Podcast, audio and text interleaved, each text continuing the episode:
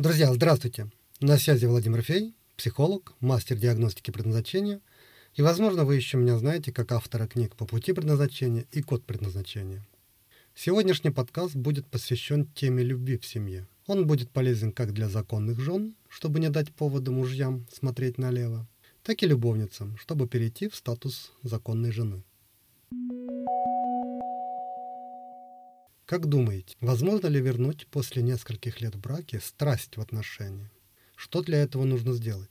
И обязательно ли ждать кризиса в отношениях, чтобы что-то поменять в них? Случай из практики. История эта началась в конце мая 2021 года. Моя клиентка, руководитель крупного агрохолдинга Ирина Степановна, на одной из встреч поделилась, что ее сильно тревожит обстановка дома у дочки – Ирина Степановна пыталась как-то разговорить дочку, чтобы понять и поддержать. Однако дочка, кроме того, что у нее есть проблемы со свекровью, ничем больше не делилась. «Можно я дам ваш номер телефона ей?» – обратилась Ирина Степановна. «У нее сейчас сложный период, сплошные проблемы. С мамой и мужа никак не могут найти общий язык. Я понимаю, что я сама, как мама, кроме поддержки, особо ничего не могу сделать. Возможно, вы, как эксперт, сможете помочь ей». «Ирина Степановна», – ответил я, Конечно же, я готов помочь вашей дочке. Главное, чтобы были соблюдены основные правила психологии, без которых невозможно человеку помочь. Во-первых, чтобы человек признал, что у него есть проблема. Во-вторых, чтобы он хотел эту проблему решить. В-третьих, чтобы он сам по доброй воле обратился со своей проблемой. Через несколько дней Екатерина вышла на связь. С мужем нет взаимопонимания. Последние четыре года живем как кошка с собакой. Наверное, даже развелась бы, но ребенка отца не хочу лишать. Еще свекровь все время лезет в нашу семью. Порой кажется, что муж все деньги для нее только и зарабатывает. Приходится прям требовать и упрашивать. Себе-то ладно, но даже на ребенка не хочет денег уже давать. Что делать? Как исправить ситуацию? Как сделать так, чтобы свекровь перестала лезть в нашу семью? Мне нужен совет. Я честно ответил. Екатерина, Конечно, совет могу дать. Он будет практичным. Действуя по инструкции, сможете решить вопрос со свекровью, но есть проблема. «Какая?» – спросила Катя. То, что вы описали, это следствие, симптомы истинной проблемы. Решив вопрос со свекровью, вы вряд ли уберете основную, приведшую к такой ситуации в семье. Чтобы ее искоренить, понадобится более глубокая работа. «Да, но мне сейчас нужно решить вопрос со свекровью. С остальными я сама разберусь», — услышал я в ответ. «Дайте просто совет. Для меня главное сейчас не сорваться и успокоиться, наконец». Решив проблему со свекровью, все остальные вопросы с мужем, с работой, с ребенком я решу как-нибудь сама. Мы с Катей подобрали инструменты, составили план, и девушка пошла воплощать написанное на бумаге в реальность. Прошел месяц. Катя появилась вновь. После консультации месяц жили как в раю. Что изменилось сейчас? Спросил я. Вчера поймала мужа на интимной переписке. Мне кажется, что мой мир рухнул. Что мне делать? Что делать дальше, зависит от того, чего вы хотите. Если развестись, это будут одни действия. Все-таки у вас есть общий ребенок. Неправильные действия могут привести к проблемам в будущем. Если вы хотите сохранить брак, укрепить отношения, воссоздать гармоничные семейные отношения – то это будут другие действия. Независимо от вашего желания, я готов помочь вам. Однако вначале вам нужно решить, чего вы хотите. «А как правильно?» – спросила Екатерина. «Развестись или остаться?» Я ответил, правильно так, как вы хотите. Исходя из этого, мы уже будем решать, что нужно сделать. Екатерина продолжала упорствовать, желая переложить ответственность. Я не знаю, как правильно. С одной стороны, обидно и хочется уйти. С другой стороны, понимаю, что, возможно, буду жалеть, если разведусь. Мне нужно подумать и решить. Я согласился и напоследок предложил ей следующее. Задайте самой себе вопрос. Мне с этим человеком вместе лучше, чем без него? На следующую встречу Катя пришла полна решимости. Она была настроена на работу. Я уточнил, это окончательное решение? Точно решили, что развод и раздел имущества не ваш путь? Катя твердо заявила, окончательное. Мне с ним лучше, чем без него буду строить правильные отношения. Хорошо, поддержал ее решение. Тогда начнем с прояснения важных вопросов. Вы поженились 4 года назад. Человек, за которого вы вышли замуж, остался там, в прошлом. С момента свадьбы многое изменилось, в том числе и он. Надо узнать мужа заново, так сказать, познакомиться с ним. Для этого надо бы дать ему возможность высказаться, услышать его истинные желания. Поэтому с сегодняшнего дня, Катя, заново выходите замуж. Задача на ближайшие дни – наблюдать за мужем. Только не с целью поймать его на чем-либо. Муж должен начать разговаривать с вами. Будете следовать плану, он заговорит. И, возможно, это будет обвинение в ваш адрес. В эти минуты захочется очень сильно указать ему на грехи егоные. Но как только ему напомните, что он переписывал с какой-то бабой, ой, ну все, он закроется и снова уйдет в глухую оборону. Придется откатиться еще дальше назад. Работа по восстановлению отношений продлится на пару месяцев дольше, чем планировали точно. «Я все поняла», — ответила Катя. «Но у меня все же вопрос. Сколько времени понадобится, чтобы решить эти вопросы?» Вообще, Екатерина, чтобы исправить ситуацию целиком, чтобы она решилась полностью, и чтобы уже не отправляла отношения вам в будущем, понадобится где-то в среднем полтора-два года. Увидев, как расширились ее глаза, я поспешил уточнить. Это не означает, что только через полтора года вы помиритесь и наступят гармоничные отношения. Я имею в виду, что если сегодня правильно заложить фундамент, вести правильные действия и начать пошагово внедрять новую модель поведения, то через полтора-два года ситуация изменится так, что вы даже не будете вспоминать о том, что у вас когда-то был кризис, который чуть не привел к распаду семьи и одиночеству. Наоборот, будет ощущение, что у вас всегда все было хорошо, если вам кто-то захочет напомнить, скорее всего скажете, да всяко, наверное, был, я даже не помню. Ведь молодая была, нервная, но сейчас у нас-то все хорошо, значит ничего серьезного не было. Вот чтобы до такого состояния дойти, как раз и нужно полтора-два года. Но первые видимые изменения и улучшения будут уже в ближайшие три месяца. Готовы влюбить в себя заново мужа, вызвать слова восхищения и уважения в свою сторону у свекрови, стать примером для своей дочери и авторитетом на работе. Катя кивнула в знак согласия. Отлично. Далее, продолжил я, нужно разобрать фундамент семейных отношений. Есть базовые желания мужчин, есть базовые желания женщин. Их немного, но без них невозможно построить долгосрочные отношения. Любовь и верность вернутся в семью гарантированно, если работать одновременно как над фундаментом, так и над личными потребностями. Как думаете, Катя, что является гарантией счастья в семье? Ну как что, ответила Катя. Верность, любовь, взаимное уважение, умение слушать друг друга. Все это звучит красиво, согласился я. А как должно проявляться на практике? Как поймете, что в семье верность? Как муж поймет, что его любят? Как должно проявляться взаимное уважение? Катя замялась. С такой точки зрения она не смотрела на отношения. Я же продолжил. Прожив совместно пару лет, Мужья все реже замечают в женах женщину, которую когда-то любили и желали любить всегда безусловно. Для них все чаще дома та, которая должна. У вас, Катя, как у любой нормальной женщины, тоже есть определенный список, чего хотелось бы получать от мужа. Но проблема. Если человек не получает желаемого, то и сам не готов давать. Несмотря на старания, напряжение в семье с годами растет, потому что замкнутый круг. Ты не даешь того, чего я хочу, Поэтому я не обязан дать то, что хочешь ты. Да, так и есть, согласилась Катя.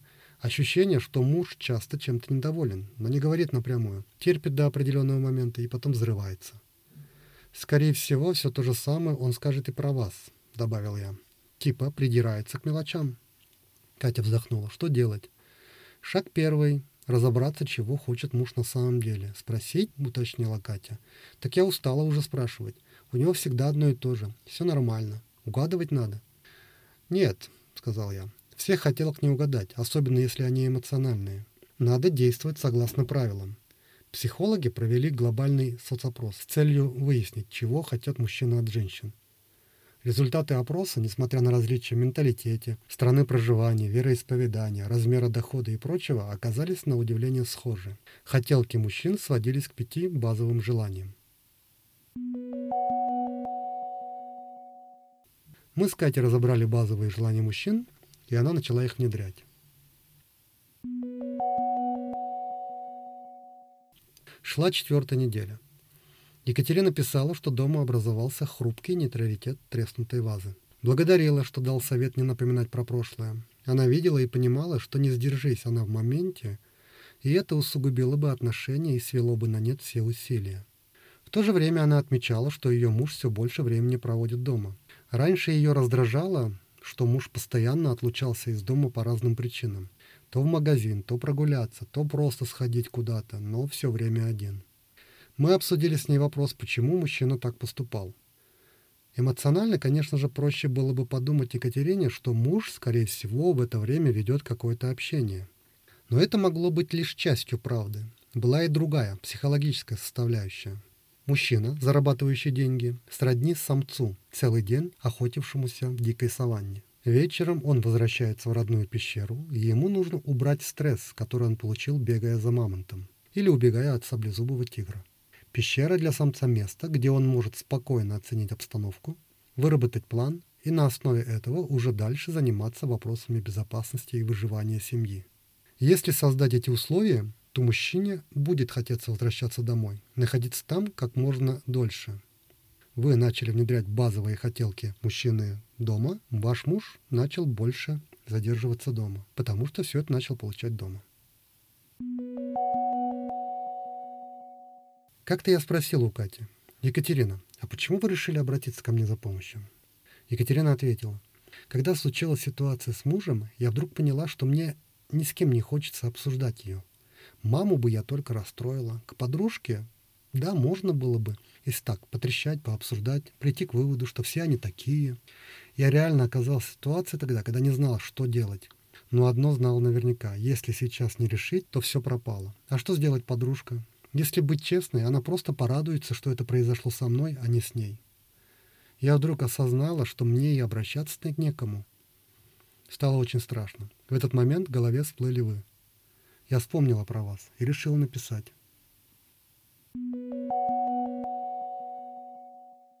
Утром после завтрака муж заявил Екатерине. «Ты в моем рейтинге не на первом месте». Екатерина растерялась. «Почему ты так говоришь? Зачем меня обижаешь?» Муж перевел разговор в бытовую претензию. Раздраженно ответил, что что-то не то там лежит, не протерт, не вымыто.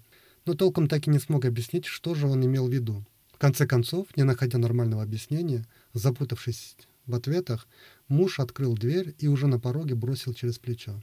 «И вообще, если хочешь, я тебя не держу. Можешь развестись со мной». Хлопнул дверью и ушел. Несмотря на то, что казалось, все пропало, Екатерина отреагировала в соответствии с правилами и получила ответ вечером уже. Муж пришел, извинился и впервые за долгое время сказал «Извини, ты у меня одна единственная и любимая». Буря миновала на этот раз, но возник вопрос, как вести себя в таких ситуациях в дальнейшем? Екатерина, нужно дать мужу выговориться. Речь идет не про диалог, который рекомендуют психологи, потому что диалог не решает проблему. Он только усугубляет ситуацию, потому что в диалоге приходится кому-то уступать. И уступают всегда те, кто более дорожит отношениями. Поэтому диалоги чаще всего ведут к накоплению стресса. Рано или поздно, но всегда, накопленный стресс выливается либо в болезнь, либо в скандал.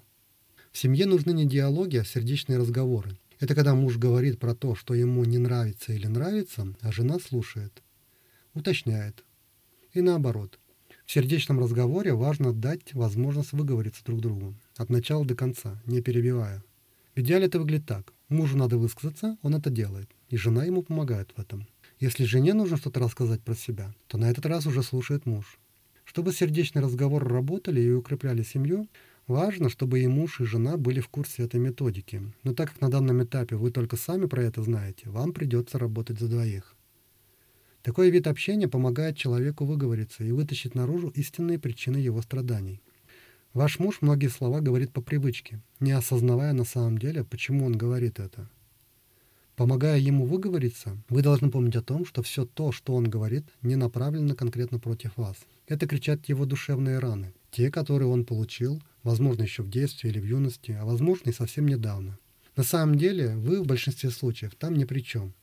Ну, приведу пример. Однажды мне выпрямляли позвонки. Мне было больно, и я кричал, иногда матом. При этом мастер, вправляющий позвонки, только улыбался. Ни в коем случае не обижался, потому что он понимал, что я кричу от боли, а не от злости.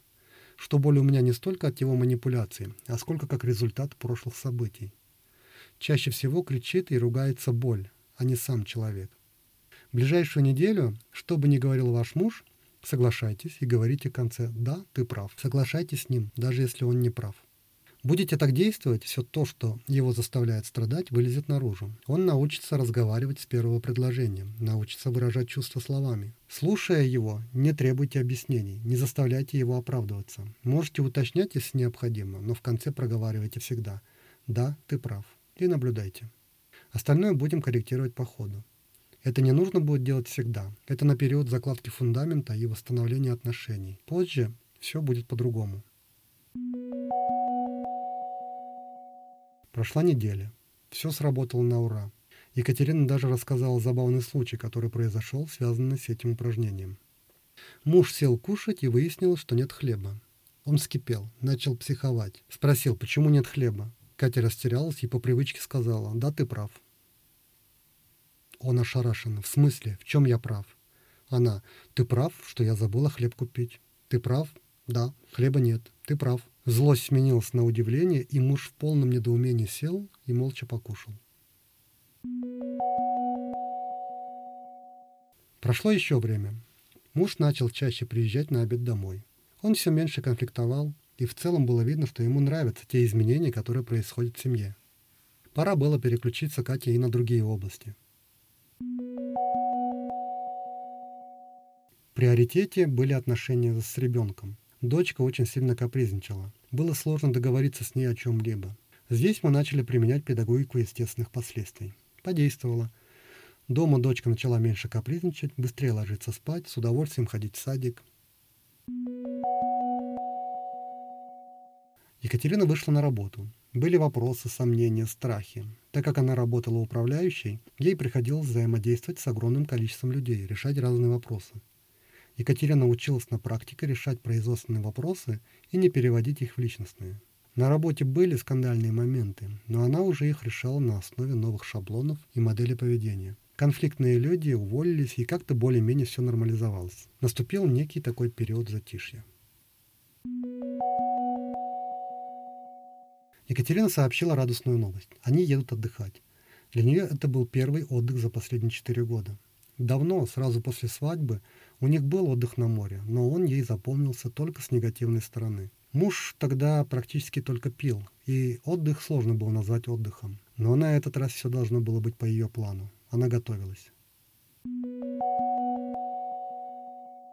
По возвращении Екатерина рассказала, что отдых прошел для нее великолепно. Прям как будто в медовом месяце оказались, призналась она. Муж вел себя очень достойно. У мужа уже образовалась привычка обедать с женой, а ужинать только дома. Хотя совсем недавно он в большинстве случаев ужинал у мамы. И, возвращаясь, говорил, что не хочет кушать. Это, конечно же, очень сильно задевало Екатерину, но теперь это было все уже в прошлом. Все коренным образом изменилось. Екатерина создала условия, и мужу хотелось возвращаться домой. Через еще пару недель произошло событие, которое Екатерина воспринимала как из разряда фантастики. На этот раз это было связано со свекровью. В самом начале нашей работы я Екатерине заявил, что во взаимоотношениях, если все правильно сделать, то в конце концов свекровь начнет гордиться ею. И тут свекровь обратилась к ней за помощью, и потом сказала, что она очень гордится своей снохой. Прям слово в слово, как вы и говорили, заявила Екатерина. Я была в шоке. Целом на изменения у Екатерины ушло около пяти месяцев. По факту теперь что? Муж любит, приносит деньги домой, вечера и выходные проводит с женой. Дочка слушается, на работе уважают и признают как руководителя. Свекровь радуется, что у нее такая невестка. Конечно, возникают нештатные ситуации, и порой очень хочется позвонить, призналась Екатерина. Но поднимаю записи, вспоминаю наши разборы, и как-то все понятно становится, какие законы здесь могли быть нарушены, что нужно сделать. Находятся ответы, применяю, и все решается. Спасибо вам большое. На этом мы и расстались с Катей. В целом, я хотел уже закончить, но тут звонок. На проводе Ирина Степановна. Да, Ирина Степановна. Владимир, спасибо. Вот что мне нравится в работе с вами, так это то послевкусие, которое вы оставляете. У Кати в семье прибавление.